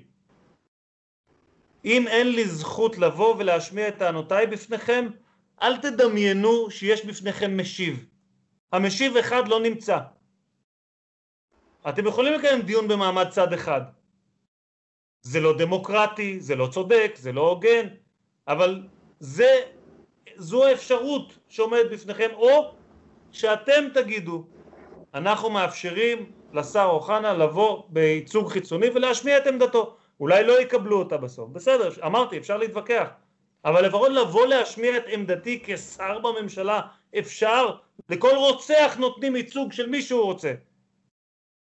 לא, אתמול בית המשפט אמר לא לא, אנחנו מוחקים את בקשתו של השר, מוציאים אותה מהתיק בכלל, אין שר, אין שר לביטחון פנים מבחינת בית המשפט העליון. זה המצב החולני האנטי דמוקרטי שהגענו אליו במדינת ישראל, אה, כשכאמור יד רוחצת יד, בג"ץ רוחצת ידו של היועץ המשפטי לממשלה, שמבחינתו אה, עצותיו שוות יותר מהחלטותיהם של 120 חברי כנסת או של 30 וכמה שרי הממשלה. תגידו לי, זו, דמוקר... זו דמוקרטיה? זה המצב הדמוקרטי שהיינו רוצים לחיות בו? כמובן לאלה שמסכימים עם עמדותיו זה נוח, יופי, מצאנו שיטה לשלוט מבלי להיבחר. להיבחר לא מצליחים בקלפי, אבל מצאנו שיטה לשלוט. אז בוודאי שכשבאים לשנות, להזיז את הגבינה, הם זועקים על קץ הדמוקרטיה, להפך, אנחנו רוצים להגשים את הדמוקרטיה. עכשיו דיברת על הקלטות, ובהקשר הזה אני חייב לומר שכשהיועץ המשפטי לממשלה אמר החלטתי להגיש כתב אישום נגד ראש הממשלה בנימין נתניהו בלב כבד, אך בלב שלם. אני לא האמנתי אף פעם לחלק השני. אני מכיר את היועץ המשפטי לממשלה, ישבתי איתו הרבה. אני לא מאמין לו שהוא הגיש את כתב האישום בלב שלם. אבל עד לאחרונה הייתי בספק לגבי החלק הראשון. אחרי ששמעתי את ההקלטות, אני גם לא בטוח שהוא עשה זאת בלב כבד. אה, ההקלטות מוכיחות באופן חד משמעי שהיועץ המשפטי לממשלה אביחי מנדלבליט לא ראה בהחלטה באיזה אופן יסגרו את התיק שבו הוא היה חשוד כהחלטה לא מעניינת, אלא הוא ראה אותה כעיקר העיקרים מבחינתו, הוא מתאר את זה כאחיזה בגרון, הוא אוחז אותי בגרון. למה אתה אוחז מישהו בגרון? אתה אוחז מישהו בגרון כשאתה רוצה לשלוט בו. זה מה ששי ניצן רצה וזה מה ששי ניצן השיג. הוא השיג שליטה ביועץ המשפטי לממשלה. ולכן אני לא מאמין את כתבי האישום. שנייה לעצור ולשאול. אני, אני לא עורך דין פלילי, אתה עורך דין פלילי, גם היית שר המשפטים, מן עכשיו השר לביטחון פנים. אין פה משהו שמצריך לפחות בדיקה, בדיקה של גורם רשמי. אני לא אומר אם במישור הפלילי או במישור אחר, אבל האם לא צריך להיכנס גורם רשמי לתמונה ולשאול את היועץ המשפטי לממשלה, אדוני היקר, למה התכוונת כשאמרת שמחזיקים אותך בגרון? שי ניצן, לא אני מחזיק אותו בגרון, שי ניצן. ואז לפנות למר ניצן, להגיד לו, אדוני פרקליט המדינה וגברת זילבר, כשמר מנדלבליט אומר שאתם תופרים לו תיק, למה הוא מתכוון? אני שואל אותך, האם זה לא מצריך בדיקה רשמית של איזשהו גורם מוסמך, לא יודע מי. לא רוצה התשובה, אפילו התשובה היא כן, וזה צריך להיות גורם חיצוני, עצמאי ובלתי תלוי, משום שזו לא יכולה להיות המשטרה. לצערי המשטרה, אה, ובעיקר אגף החקירות, פועל באופן מאוד הדוק אה, עם הפרקליטות ועם מערכת המשפט, וזה לא גורם חיצוני עצמאי ובלתי תלוי. אה, ואני אכן חושב שיש מקום לבדק בית עמוק מאוד מאוד מאוד במערכת התביעה הכללית שנמצאת בשפל של כל הזמנים של אמון הציבור. אני חושב שהבאתי את זה לידי ביטוי מאוד בולט בכהונה שלי כשר משפטים. אמרתי את הדברים בצורה ברורה לגמרי, לשמחתי. אה, הצלחתי לשכנע רבים באמת הזאת. אני אומר את האמת הזאת אגב כבר 15 שנה. לאלה שסבורים, אה, זה בגלל תיקי נתניהו, לפני זה לא דיברת ככה. 15 שנה, אני אומר, אני עשר, אתה יודע, עשר שנים עבדתי כעורך דין מול הפרקליטות, מול בתי המשפט. אני הכרתי את הפרקליטות כי התמחיתי בפרקליטות גם. אה, ויש משהו רקוב מאוד במערכת התביעה של מדינת ישראל. השופטת גרסטל, שהיא שופטת מוערכת, שנים רבות, הייתה נשיאת בית משפט מחוזי, מועמדת לעליון, לא נאבק ברבע ואף פעם לא העלו טענה כלפיה. רק מונתה כנציבת הביקורת על הפרקליטות, ומיד התחילו ההכפשות וההשחרות. היא אמרה, יש משהו חולה מאוד בפרקליטות, היא אמרה, זה לא הגוף, ש... אני, חש... אני חייתי באשליה, אני חשבתי שאני מכירה את הגוף הזה, אני חייתי באשליה. עכשיו כשאני נכנסת בפנים יש משהו חולה מאוד בפרקליטות. אגב, זה לא התחיל עם שי ניצן. תסתכל לאורך השנים מה אמרו אנשים כמו רובי ריבלין.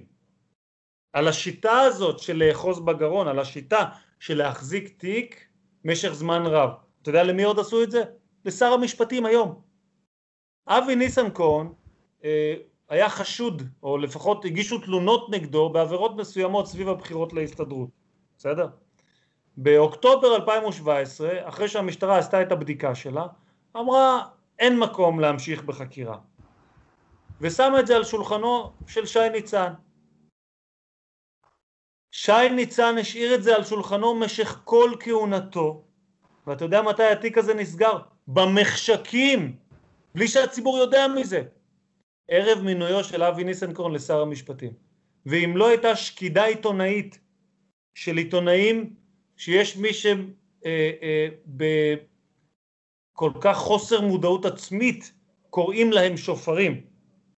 אם לא הייתה שקידה של אותם עיתונאים כדי לחשוף את זה לציבור, או שופרות, סליחה, אה, הציבור לא היה יודע מזה.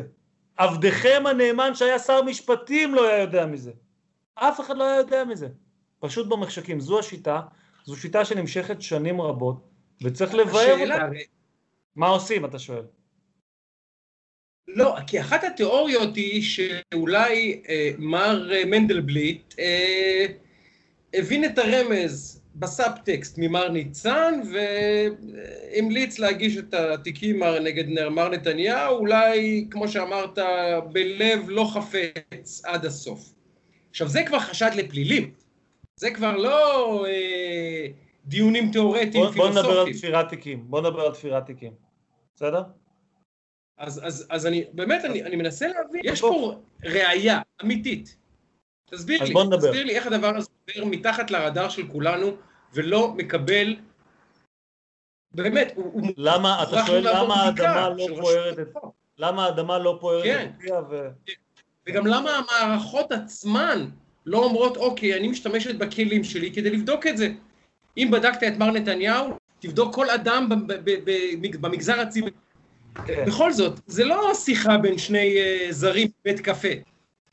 זה שיחה בין התובע הכללי של מדינת ישראל לפרקליט הראשי של מדינת ישראל, וסליחה, בין, uh, מדברים, מדברים אחד על השני, סליחה. והתובע הכללי של מדינת ישראל אומר, מחזיקים אותי בצוואר. אם זה לא חשד לפלילים, הרי ראש הממשלה נחקר על דברים פחותים בהרבה בחומרה שלהם. תסביר לי איך פותחים חקירה על דבר כזה, או לא פותחים ולמה. לא מבין. איך זה עובד? שאלה מאוד טובה. אז קודם כל, הזכרת תפירת תיקים, אני רוצה לדבר קצת על זה. כי תמיד נורא אוהבים לצייר אותנו כהזויים, קונספירטורים, שמתארים לעצמם איזה קבוצה של שמאלנים שיושבים במרתף אפוף עשן וזוממים מזימות, וזה הרי לא הגיוני, נכון? אז לא, לא, לא היא. זה מה שניסה שי ניצן במסע, מסע עיתון, מסע מסיבת עיתונאים המביכה שלו, שהוא עבר מאולפן לאולפן, להציג אותנו, כאילו אנחנו כך חושבים. לא. מה זה תפירת תיקים? אז יש אה, שני קצוות על הסקאלה של תפירת תיקים. בקצה החמור, וגם מקרים כאלה ראיתי, אם תרצו אני אספר לכם פעם, יש ממש להשתיל ראייה אצל חשוד. להשתיל סם, למשל, ראיתי, אני ראיתי, אני יודע לספר שזה קרה. אבל זה הקצה החמור, או הקצה המובהק, סליחה, אני אתקן, אז זה הקצה המובהק. ויש תפירת תיק מסוג אחר. איך אמר אורי צדוק? יש מניאק שיודע שהוא מניאק, ויש מניאק שהם יודעים. מה זה הקצה האחר? קח לך מעשה. על המעשה הזה אתה יכול להלביש מטריה פלילית, או להגיד לו אין מטריה פלילית, המעשה הוא אותו מעשה. אבל אני יכול באמצעות פרשנות מרחיקת לכת, שזה אמור לעבוד הפוך, הפוך בפלילים, תמיד הפרשנות אמורה לעבוד לטובת הנאשם או החשוד לפי המקרה, ולא לחובתו. כי פלילים זה דיני נפשות. אבל על המקרה הזה אני יכול לומר, יש בזה, יש בזה אצטלה פלילית, אני מכניס את זה אבל זה נכון קל וחומר כאשר יש לך בספר החוקים עבירה שקוראים לה הפרת אמונים. הפרת אמונים, קח לך ארבעה פרופסורים למשפטים ועוד חמישה שופטים ותשאל אותם אה, מהי עבירה של הפרת אמונים, תקבל תשע תשובות שונות. אין תשובה אחת לשאלה הזאת, וזה הכל תלוי בעיני הפרקליט המתבונן או השופט המתבונן וכולי. לכן יש פה הרבה תחום אפור. הרי כשאדם מדבר על שוחד, בוא נדבר על שוחד, מה אתה רואה? אתה רואה בעיני רוחך מישהו קיבל מעטפות של כסף, ואם לא מעטפות של כסף אז הוא קיבל אה, אה, מרצדס, הוא קיבל מכונית, הוא קיבל יאכטה, קיבל, קיבל משהו. אין תקדים לעבירת שוחד שהיא סיקור תקשורתי אוהד. עכשיו יש ויכוח אם בכלל היה סיקור תקשורתי אוהד ומה היקפו ועם אה, כתבה בוואלה, יש ויכוח על זה, אבל נניח שהיה סיקור תקשורתי אוהד. זה שוחד? אה, זה, זה, זה בלתי נתפס כמה שכתבי האישום, כתב האישום עם האישומים הללו אה, הוא מופרך, הוא הזוי, אני אומר את זה גם כמשפטן, אני אומר את זה גם כאדם עם, אני מקווה, שכל ישר ועיניים, שיודע לראות, שיודע לקרוב, שיודע להבין.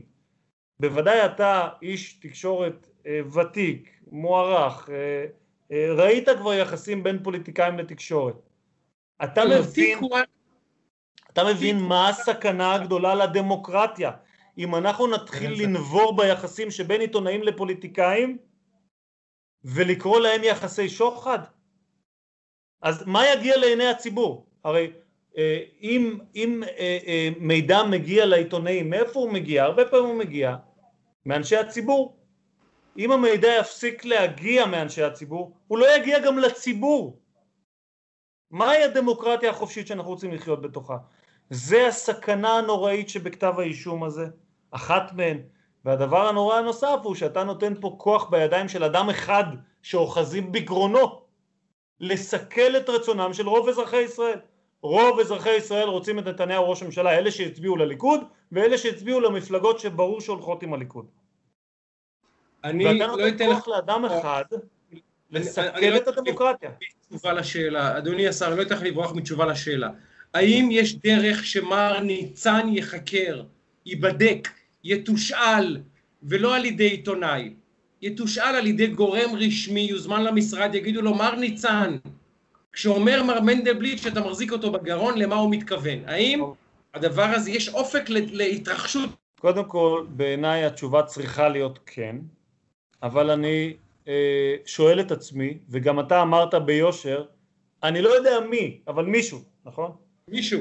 אה, אני, אני גם שואל את עצמי את השאלה הזאת, מי? הרי חקירה כל כך רגישה, כן, נגד היועץ המשפטי לממשלה או נגד פרקליט המדינה, אתה שואל את עצמך מי יורה על פתיחה בחקירה? המשטרה שהיא, לצערי הרב כאמור, עובדת יד ביד עם הפרקליטות, וגם פה צריכים לעשות שינוי במאזן הכוחות, כי לצערי אה, יש גורמים בכירים מאוד במשטרה שתופסים את עצמם ככפופים לפרקליטות, לא עובדים יחד עם הפרקליטות, כפופים לפחות בהיבטי החקירות לפרקליטות, אז המשטרה לא.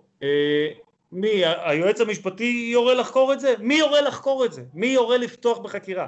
ולכן אמרתי לך שאם יש מקום לעשות כזה אז זו ועדה אה, חיצונית, עצמאית ובלתי תלויה, דבר כזה אפשר לעשות רק כשיש לך רוב, או רוב בכנסת או רוב בממשלה, כי זו יכולה להיות ועדת בדיקה ממשלתית לפי סעיף 8א לחוק הממשלה, אותה ועדה שהקמתי בזמנו למח"ש, זה אם יש לך רוב בממשלה אתה יכול להעביר, וזו יכולה להיות ועדת חקירה פרלמנטרית ששוב אתה צריך רוב בכנסת כדי להעביר אותה.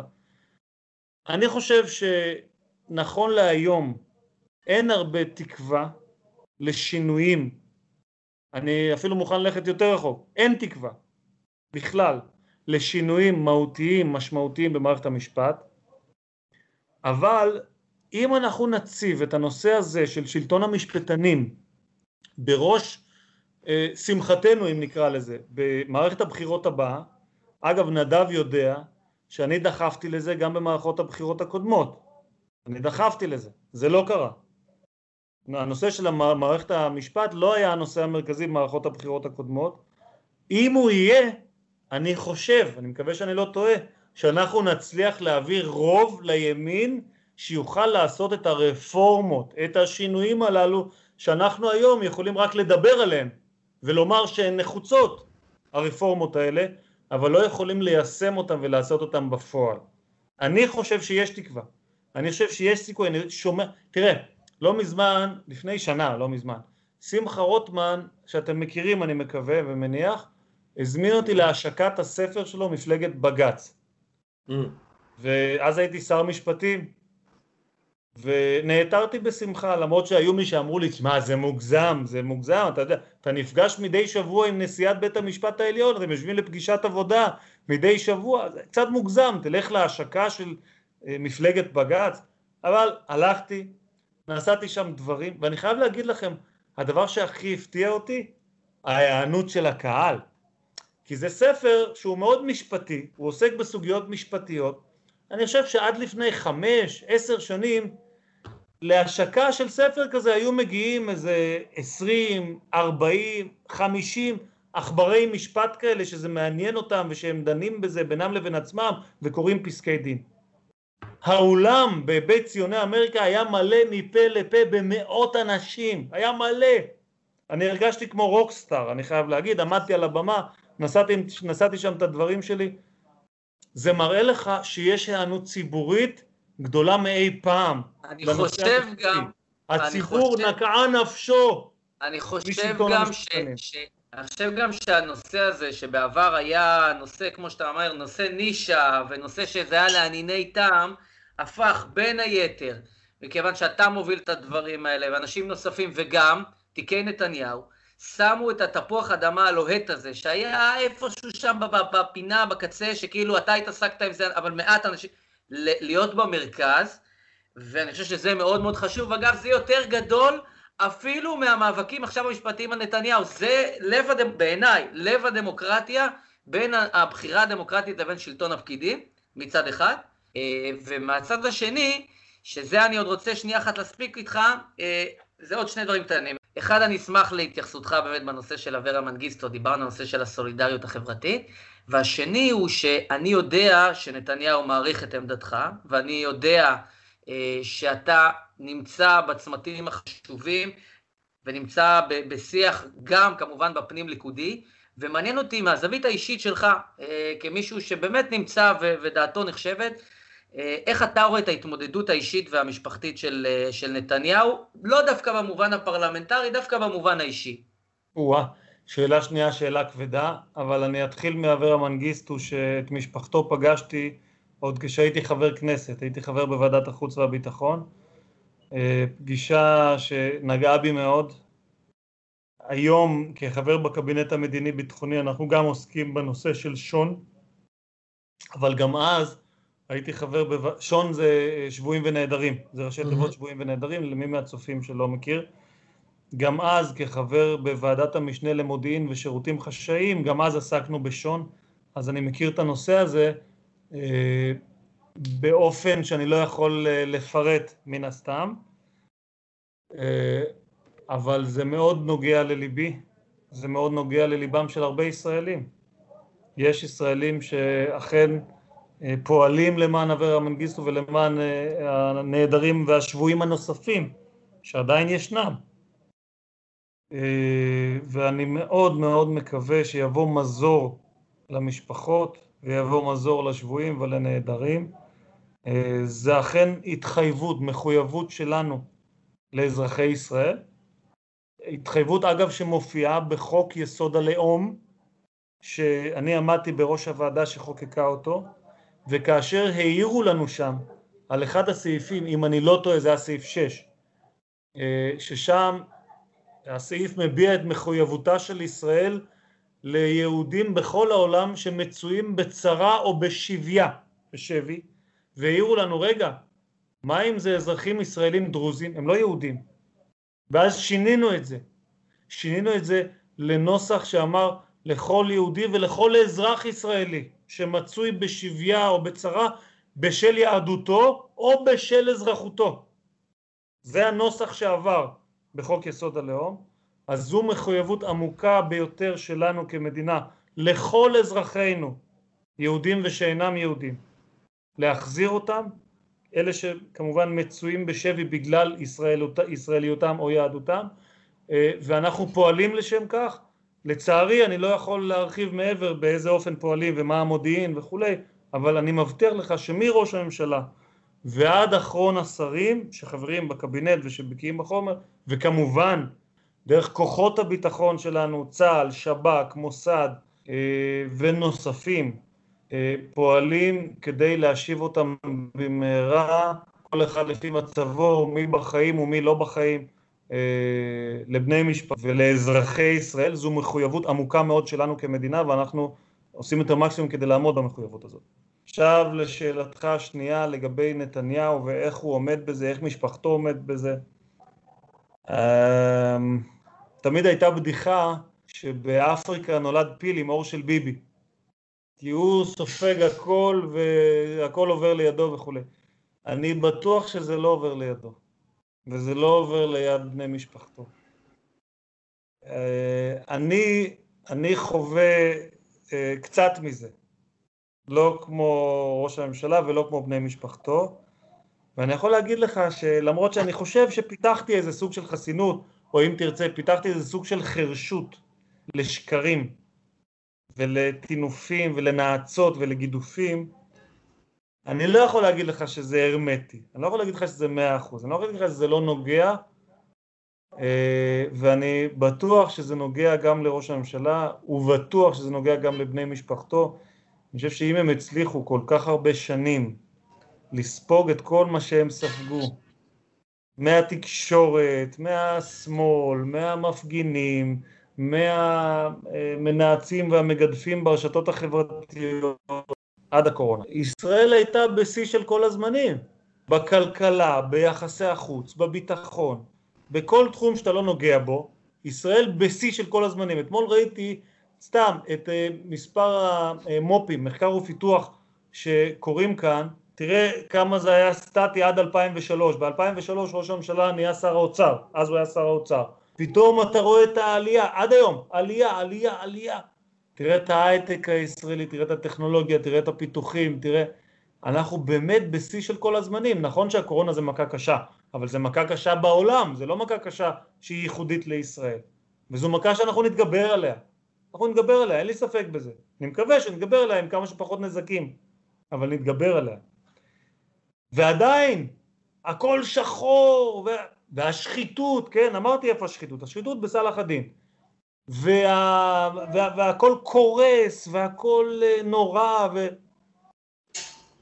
אה, אם הם מצליחים לספוג את זה כל כך הרבה שנים, אבל מצד שני גם לזכות באהדת הציבור, כי אתה רואה שבסוף הוא נבחר שוב ושוב ושוב ושוב. אז אני חושב שהם עשויים מברזל. אני חושב שהם באמת, אה, אה, ראש הממשלה אדם חזק מאוד. הוא לא רובוט, הוא בן אדם, אבל הוא בכל זאת אדם חזק מאוד, וגם אם זה משפיע עליו, הוא לא נותן לזה להפריע לתפקוד שלו. אני רואה אותו מתפקד, אני רואה אותו כש-80-90 אחוז מהזמן שלו מוקדש למאבק בהתפשטות נגיף הקורונה, הוא עדיין מוצא את הזמן לכרות בריתות והסכמי שלום עם מדינות ערב. שתיים, מקום המדינה ועד היום היו לנו שתיים, והנה רק בשנה האחרונה עוד שתיים. ואני מאמין שזה לא השניים, השתיים, לא שתי המדינות האחרונות, שאנחנו נכרות איתם הסכמי שלום. וההסכמי שלום הללו הם לא סמליים, הם קורים בפועל. היום יצאה טיסה ישראלית, יש אונייה שעגנה עם הרבה סחורות, סחורות טובות, כלכלה, פיתוח הכלכלה, כמה אנחנו צריכים את זה בתקופה הזאת. יש ספינה בנמל חיפה אה, מדובאי, מי דמיין? מי, חש... מי חלם? ואנחנו נראה את הדברים האלה עוד ועוד ועוד. לדעתי, אילו היינו נמדדים, היינו, המערכת הפוליטית, היינו נמדדים אה, באופן אובייקטיבי, אמיתי, על בסיס נתונים, על, על בסיס מספרים אה, ועל בסיס עובדות, אני חושב שאני לא מגזים כשאני אומר שהליכוד היה עומד על סדר גודל של 50 מנדטים. זה מה שבעיניי צריך וראוי ונכון. אני לא רוצה להגזים להגיד שלא היינו צריכים קואליציה כי היינו מקבל, מקבלים 61 או יותר. לא רוצה להגזים. 50. אה, אבל יש כוחות גדולים מאוד, לא בפוליטיקה, בפוליטיקה הכוחות הם קטנים לצע... לצערי, לשמחתי לא חשוב, אה, אבל כוחות גדולים מאוד בתקשורת, באקדמיה, במערכת המשפט, שפועלים כדי אה, להפיל את שלטון הימין, כי יש להם אג'נדות אחרות ויש להם דעות אחרות ויש להם רצונות אחרים ויש להם ראש ממשלה שלא רוקד לפי החליל שלהם להבדיל מאחרים שבוא נאמר כך כולכם מכירים את הפרשיות מנדלבליט הוא לא האדם היחיד שאוחזים בגרונו. ודי לחכימה. נסתפק בכך. אה, אז, אז אני חושב שבאמת אה, נתניהו ראוי לכל הערכה על העוצמות שהוא מגלה בהתמודדויות הללו ואני מקווה שבזמן היקר הזה שאני נמצא בסביבתו, אני מקווה שאני גם לומד משהו. אני רוצה כמה שאלות זריזות לסיום, ממש זריזות, קצרצרות. אחד, אדוני השר לביטחון פנים, מתי יהיה מפכ"ל למשטרת ישראל כבר? אנחנו זקוקים לו. בואו נתחיל בזה. הדבר הזה הוא הדבר הכי חשוב שאני אעשה בכהונתי כשר לביטחון הפנים, תימשך כמה זמן שתימשך. אוקיי, מינוי מפכ"ל זה האירוע החשוב ביותר. אני חשבתי שנכון כבר לגשת לאירוע הזה, ולכן אה, ניגשתי לאבי ניסנקורן, שר המשפטים, כמי שמייצג את כחול לבן במסגרת ההסכמים הקואליציוניים, ואמרתי לו בוא נקים את אותו צוות שחתמנו על ההסכם שאנחנו נקים מיד לאחר קום הממשלה, שידון באופן המינויים הבכירים, באופן ביצוע המינויים הבכירים בממשלה, שזה נכון גם למפכ"ל, זה נכון גם לנציב שב"ס, זה נכון גם לפרקליט מדינה. אה, יש, יש סעיף שחתמנו עליו. הוא אמר לי, תראה, אני לא חושב שיחול שינוי באופן מינוי הבכירים. אמרתי לו, תראה, את זה אולי נחליט אחרי שיקום הצוות וידון ויקבל החלטה. אבל בוא, לפני שהצוות קם, אתה כבר אומר לי, הוא אומר לי, טוב, נראה, נבדוק, אני אדבר עם בני. בני זה בני גנץ.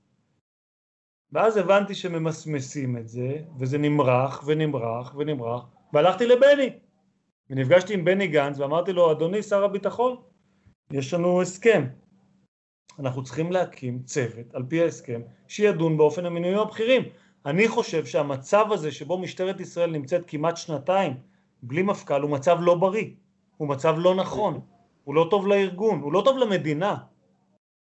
ואני רוצה לפתור אותו, ויש בידיי את היכולת לפתור אותו. אני כבר נפגשתי עם כל הניצבים במשטרת ישראל, 17 במספר, אם אינני טועה, אם אני זוכר נכון, נפגשתי עם ניצבים לשעבר, וכבר הודעתי לציבור, כי הרי אני החשוד המיידי בכל מיני מינויים, כאילו שאני מביא שודדי דרכים וממנה אותם.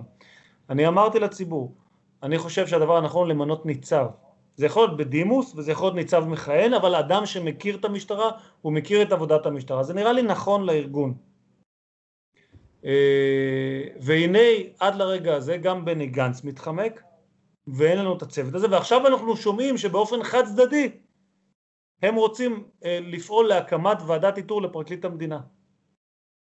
בוא נאמר כך, אה, הדבר הכי חשוב שאני אעשה זה למנות מפכ"ל ואני אעשה את כל המאמצים כדי לעשות אותו. אני לא יודע לתת לך לוחות זמנים, אני מקווה שבקרוב. קרוב זה שבועות, חודשים, לפני הבחירות, מן הסתם אחרי הבחירות. אם הייתי גדול. יודע, אז הייתי אומר את זה בתוך התשובה שלי. אז אני לא יודע, אני, אבל אני, uh, ש... אני מקווה אבל... שבהקדם. כן. היית, עבדת בשירות הביטחון הכללי. נכון. היית פרקליט פלילי. עבדת בפרקליטות תקופה קצרה, התמחית. נכון. עכשיו היית, היית חבר כנסת, שר משפטים, שר ביטחון פנים. איפה עבדת הכי קשה? מה היה היומיום שלך שהיה הכי קשה משקיעת החמה ועד צאת הנשמה? שאתה אומר, זה הכי קשה שעבדתי בחיים. תראה, אה, כחבר כנסת וכשר במפלגה שיש בה פריימריז, כלומר עתידך תלוי לא בתפקודך, או לא רק בתפקודך, ולא רק בהופעותיך התקשורתיות, ולא רק ביחסך לראש התנועה, להבדיל ממפלגות אחרות, אלא הוא תלוי ב-130 אלף מתפקדים. וכשאני אומר 130 אלף אתה כבר מבין שזה כל שכבות האוכלוסייה, כל המקומות הגיאוגרפיים בארץ, כל רמות ההשכלה. בהם אני תלוי. זאת אומרת, אה, גורלי לשבט או לחסד, מיקומי ברשימה או מחוץ לרשימה, ובאיזה מקום ברשימה, ייקבע רק על ידם. אז למה אני מספר לך את זה? זו עבודה קשה מאוד מאוד מאוד. למעשה הפריימריז מתחילים כשהפריימריז מסתיימים. אתה תמיד בתוך פריימריז. יש בזה נקודת חיוב, הרי אנשים אוהבים לגנות אותנו על זה שאנחנו כל היום בבר מצוות וחתונות ושמחות. טוב, עכשיו עידן הקורונה זה לא רלוונטי, אבל ברגיל. אבל מה זה האירועים הללו, ולהבדיל גם בהלוויות ובשבעות וכולי, מה זה האירועים הללו? זה אירועים שבהם אתה מחובר באופן הכי בלתי אמצעי לציבור.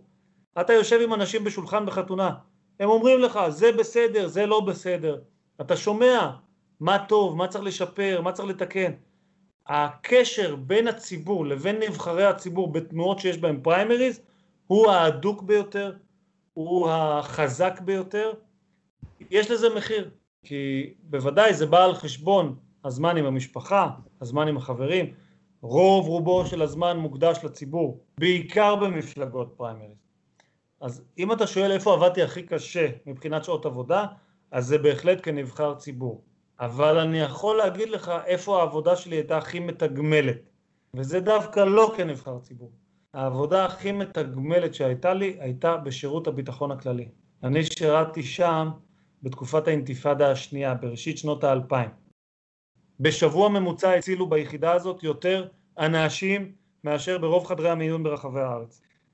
זו העבודה הכי מספקת שהייתה לי, וכנראה גם שהידיעה הזאת שאתה הצלת חיים באופן הכי מוחשי וודאי וברור, אה, זו הרגשה שכנראה לא תחזור על עצמה. וזכיתי, באמת זכיתי לשרת במקום רוצה, הזה בזמנים האלה.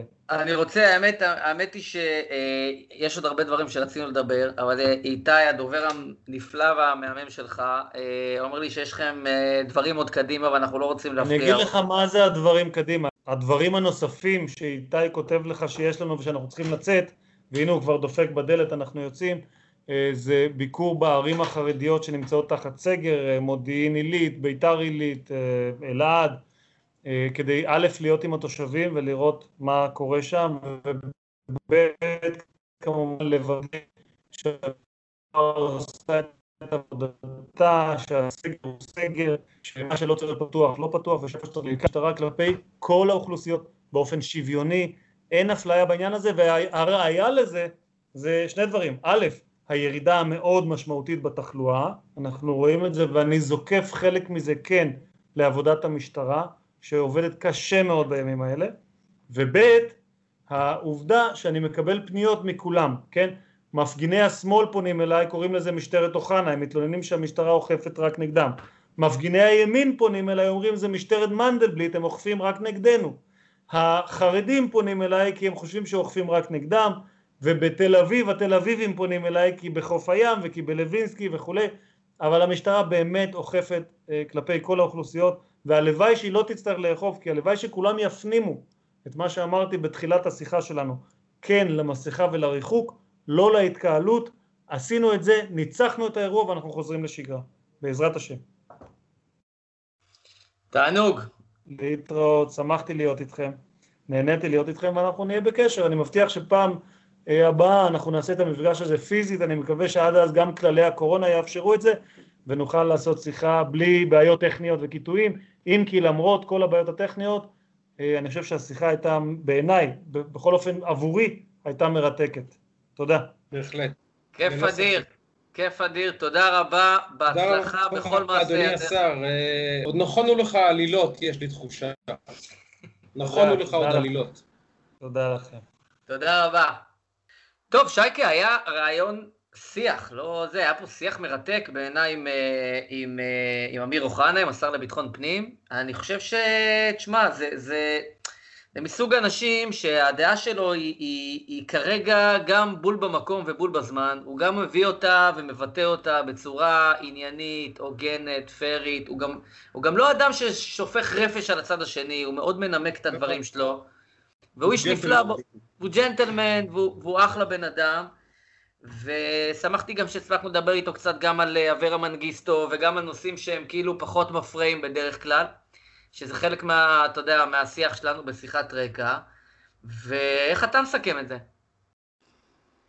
אני, תקשיב, תקשיב, אני חושב שבלי שום קשר, עזבו עכשיו דעות, אבל מדברים על סגנון, וחלק גדול מהתרבות שיח בישראל היא חולה, היא חולה, אין מה לעשות, אנחנו מדינה שתרבות השיח שלה במצוקה. אנשים כמו השר אוחנה, אנחנו צריכים יותר אה, בקדמת הבמה, ולו בגלל תרבות השיח שלהם, ולו בגלל הג'נטלמניות ובגלל הלשון שהיא תמיד מדודה ותמיד עניינית. אה, הוא, אני לא רוצה כמובן להכניס שום דבר לאף אחד לפה, אבל אותו לא תמצא בדו-קרב קטטות, אה, דו-קרב קללות עם אייל ברקוביץ', זה לא היא. אנחנו צריכים יותר אנשים שלא ישבו באולפן של אייל ברקוביץ' ויתחילו לצרוח עליו וישמעו עליו צרחות בחזרה, ממנו צרחות בחזרה.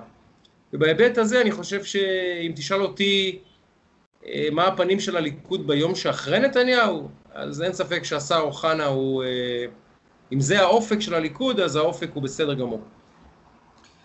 יפה, אנחנו אה, קודם כל נגיד המון המון תודה לרני, רני היקר שלנו, כן. היה, לנו, היה לנו פה קשיים לא טכנולוגיים, לא כן, היה לנו קשיים טכנולוגיים לא פשוטים, גם עם השר במקום אחד, וסך הכל התגברנו על זה, למעט כמה קיטויים קלים, אה, וזאת הזדמנות באמת להגיד אה, תודה אז גם לרני וגם למאזינות והמאזינים והצופות והצופים. אנחנו ככה בתוך תנאי קורונה, אז הכל טיפה יותר מורכב, אבל בסופו של עניין, אני מאוד נהניתי מהשיחה הזאת. כן, בהחלט. ושבוע הבא, אם ירצה השם הטוב שבשמיים, ניפגש שלושתנו שוב, עם ריחוק חברתי והכל, אבל ניפגש שלושתנו פיזית. אולי יהיה לנו אורח או אורחת מפתיעים. מעניין, סקרנת, סקרנת, יופי. אז אנחנו היינו שיחת רקע, פרק מספר 11, ולא בכדי 11, אוחנה. חזק, ככה. חזק, חזק, אחד אחד, אחד אחד, אחד אחד, יופי. תודה רבה, בשורות טובות וחודש טוב ומבורך. אמן.